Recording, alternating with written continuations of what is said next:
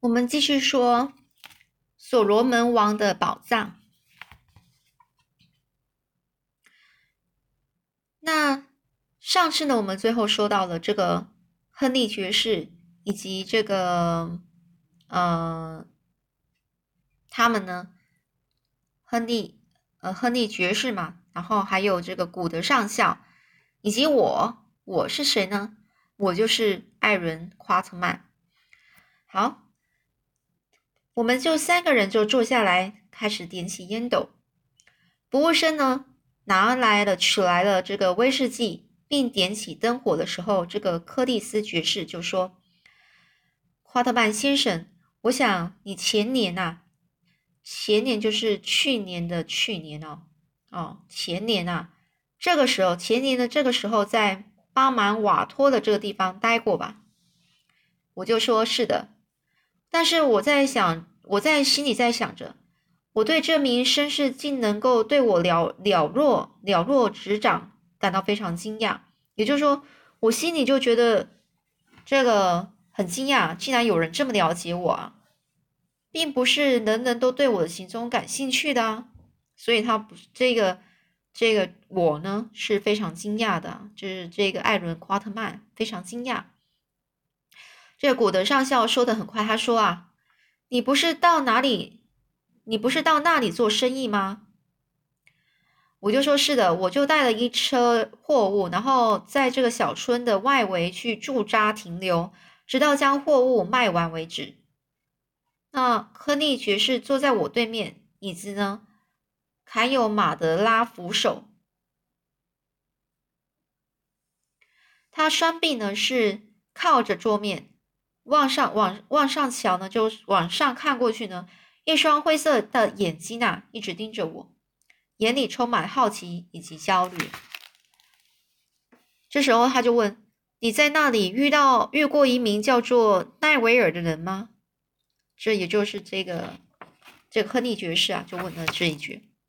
我就说：“哦，见过啊，他在他在继续向内地赶路前。”乘在我旁边的卡车上解开那些牛只，让他们休息两个礼拜。这这个数月前呐，就是几个月前呐，我收到一位律师的一封信，信上问我是否知道他发生了什么事。当时我尽可能的，我尽尽能，我仅能尽可能的给予回复。那这亨利爵士就问：“对对对，你的信被转了给我，你在信里头。”有提到五月初的时候，一位叫做奈维尔的绅士坐着牛车离开了巴芒瓦托，随行的有一位赶车的，一位领牛群的男孩，还有一名叫做吉姆的卡菲尔猎人。信中并提到他想要到遥远的因雅提以及马塔贝尔乡间最远的山山站去站啊，就是那种住的。那个地方啊，一种旅馆那种感觉啊，山站他准备在那里卖了牛，牛车呢继续徒步行走。你还提到他真的把牛车卖了，因为六个月后，他你就看到这辆牛车辗转到了一个葡萄牙商人的手里。那个商人告诉你，牛车是因为英雅在英雅提向一个白人买的。你认为那个白人带着一名当地的仆人出发到内地打猎去了？我就说对对对，没错。接着呢，停顿一片刻，就是安静了一下。那哈利亨利爵士呢？他突然就说了：“夸特曼先生，我想你或许能够猜出更多有关于奈维尔先生他往北走的理由吧？”我就回答说。呃，我大概有听说啦，然后我打我讲完这句我就没讲了。我不喜欢谈论这样的话题。这亨利爵士和古德上校就互相看了一眼，接着这古德上校就点头示意一下。那前者呢，就亨利爵士呢就说了：“夸特曼，我要说一个故事，我并想要征求你的意见，可能是。”尚且需要你的协助。那位将你的信转交给我的那个代理人对我说：“我可能完全相信信中内容，因为你在纳塔尔普遍受到众人的敬重，大家都知道你是一个明察明察秋毫的人呐。我弯了弯身子，喝了一些威士忌和水来掩饰自己的不安，因为我生性羞怯，就是他是容易不好意思的啊。人家这么这么说他，夸奖他，他就觉得不好意思。这亨利爵士呢，就接着说：“这个奈维尔先生是我的弟弟。”我吃了一惊呐，哦，我才明白，第一次见到哈利爵亨利爵士的时候呢，这个脑海里想起谁来了？原来他弟弟个头比较小，而且呢还留着黑色的络腮胡。现在我想起来了，他有着和他哥哥同样是同样眼神的眼睛的灰色眼睛，眼里透露出相同的敏锐度。而且他们脸部特征也非常相似。亨利爵士又继续说：“他是我唯一的弟弟。五年前呢，我认为我们不会分开一个月以上。但是在大约五年前，这个厄运啊降临了。我就像寻常家庭偶尔发生状况般，我们发生了严重争执。那时我在气头上，我对弟弟有失公道，就是讲话可能不太好，讲不好。说到这里呢，古德上校就。”就自己点头，在那点头着。这亨利爵士呢，又继续说：“你明白的，如果一个人死前没有立遗嘱，遗嘱，所以那么所有财产都将传给长子。我和弟弟吵架时，父亲来不及立遗嘱，遗嘱啊，就便撒手能还，就撒手能还就已经去世了。当然啦，抚养他是我的责任，但那时我们吵得很厉害，所以。”令我所以令我羞愧的是，我没有主动去做任何事情。这并非代表我对他心生怨恨，而是我在等他示出善意，但他却什么也没做。抱歉让你费时，请听所有这些事情啊，夸特曼先生。但我必须把事情说个明白，是吧，古德？也就亨利爵士刚刚说的这些话呢，他就说。你知道的，如果有一个人死前没有立下遗嘱，遗嘱就是他的遗言啊，那么所有财产都会传给他。没有把立下遗嘱，有时候会交代一下说，呃，这个我呢，我的这个死的人啊，我的财产要怎么分配呢？我之后要怎么，我的后后人，我的一些呃其他的财产以及我的家人呢，那些有关一些事情的交代。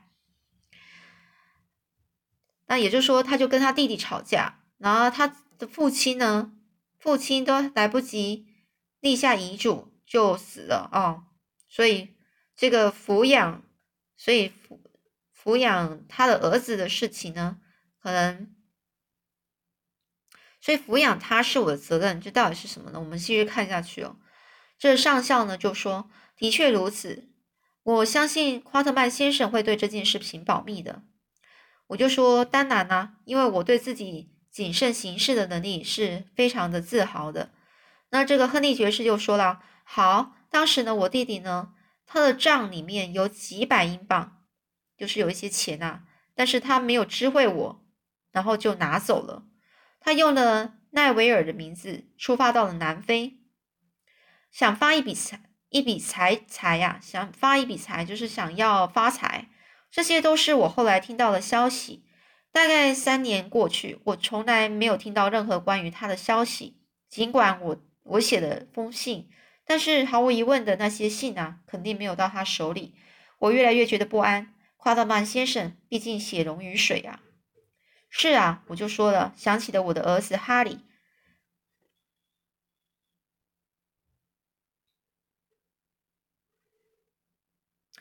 所以呢？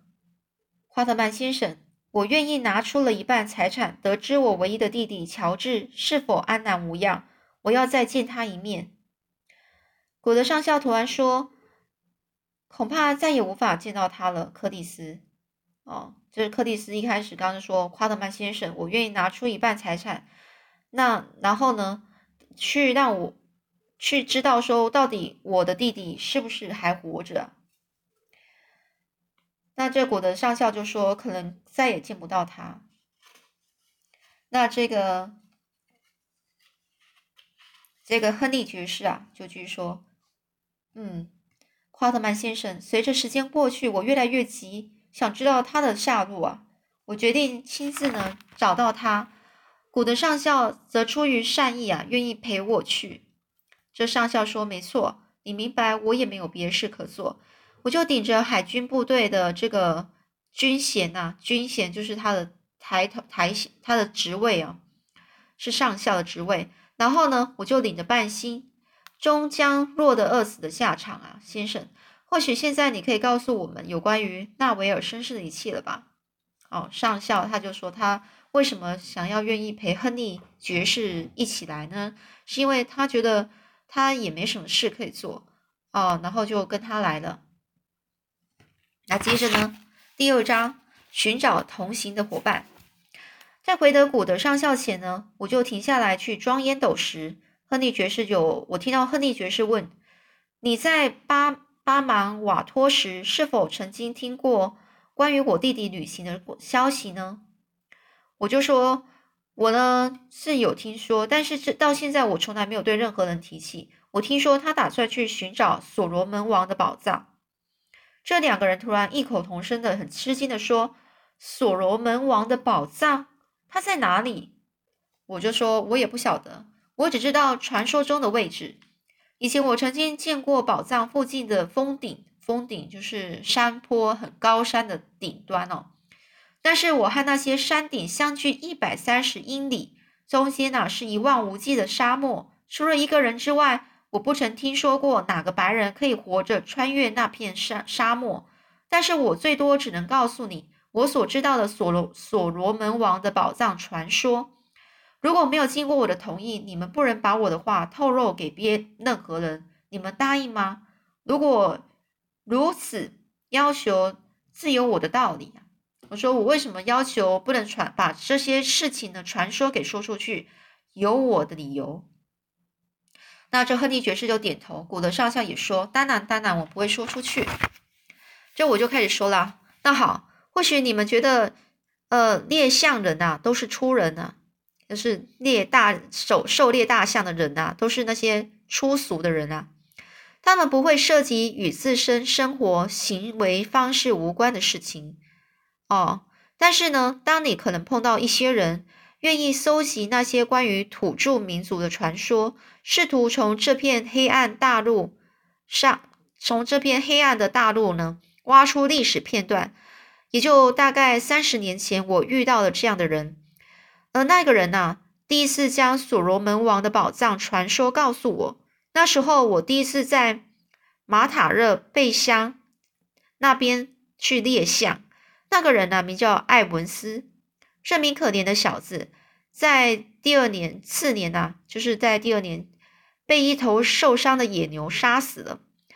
这尸首呢被埋在这个钻贝溪的近郊，近郊就是郊外啊，非常接近郊外的地方。我仍然记得某个晚上呢晚。在这个特南市瓦省利登堡区的狩猎比角路以及大羚羊时，我告诉艾文斯，我曾经发现了一些奇妙的矿场，矿就是那个挖矿的矿啊，矿矿场。看到有人呢，最近再度来到这些矿场啊，矿场啊，去勘探勘探那些金矿，他们在这个。坚硬的岩石间呢，开辟了开开辟了一条足以使四轮马车通过的这个宽广的道路，直通这个矿产。哎，还有这个隧道入口。隧道入口呢，那边堆着成堆的准备进行冶炼的一些矿石，石英矿石。很显然，矿工们向来是匆忙离开了。这艾文斯就说：“哎。”我要告诉你比这更古怪的事。接着他就告诉我，他如何在内地发现了一座废墟，也就是废墟，也就是那个地方啊，已经没有人在那。以前的曾经呢，有人住啊，现在已经没有人住的一个地方。他认为那是圣经里面所记载的俄斐。顺道一提，可怜的艾文斯说完之后，其他更具学识的人也说过这样的话。我记得那时的我很年轻。有着强烈的好奇心，非常喜欢去倾听所有稀奇古怪的事情。那古文明以及古犹太人以及腓尼基人的财宝遗失在这野蛮黑暗大地的事，让我非常的着迷啊！突然间，他问我：“小伙子，你听说过位于这个马叙库伦布威乡间的所罗门群山吗？”这就是位于这这地名啊，非常长啊。马叙库伦布威这个地方，这个乡间啊，这个地方啊，它的所罗门群山，我回答没有听过。这他就说：“哎，好吧，那是所罗门王埋葬宝藏的真正地点。我是指他的钻石宝藏。”我就问说：“你是怎么知道的？”这他就说：“我当然知道了。所罗门王是什么？只是所仅仅是所罗门王的堕落吗？马尼卡马尼卡乡呢？”乡间呐，一个老巫啊，老巫师、老巫医啊，巫医哦，就是带有一些魔术啊，然后又是医生啊，曾经告诉我，住在这群山呢，这个这群山就所罗门群山对面的人呐，是祖鲁族的分支，使用祖鲁族方言。他们有些了不起的男巫师啊，从白人那学得了一些制炼技术，知道一个神奇闪亮石矿的秘密。当时我对这个故事呢就不禁莞尔，就觉得听听觉得很好笑，因为当时钻石矿啊并没有获得开发。后来可怜的艾文斯呢去了那，葬身异地啊，也就死在那里了。二十年来，我从来没有对这事有多多做琢磨，就没有再去想这些事了。但是呢，二十年后呢，这段漫长时间关于所罗门山以及这宁静的乡村呢，我耳闻了一些更确切的消息。我曾经去过这个马尼卡乡外头一一处名为斯坦斯坦达的这个地方，那是片不毛之地。不毛之地，也就是说是非常荒芜的，都没有人，也没有食物，也没有植物啊，找不到食物，而且几乎也没有什么可以，毫无猎物可言，也没有什么可以打猎的一个的地方啊。碰巧我在那里呢，就刚好罹患了热病，就是懒到懒上的一个。病啊，情况非常糟糕。有一天呢，一名葡萄牙人呢带着一名混血儿助助手前来。我十分了解这低层阶级的葡萄牙人，他们通常都是些粗鄙的人啊。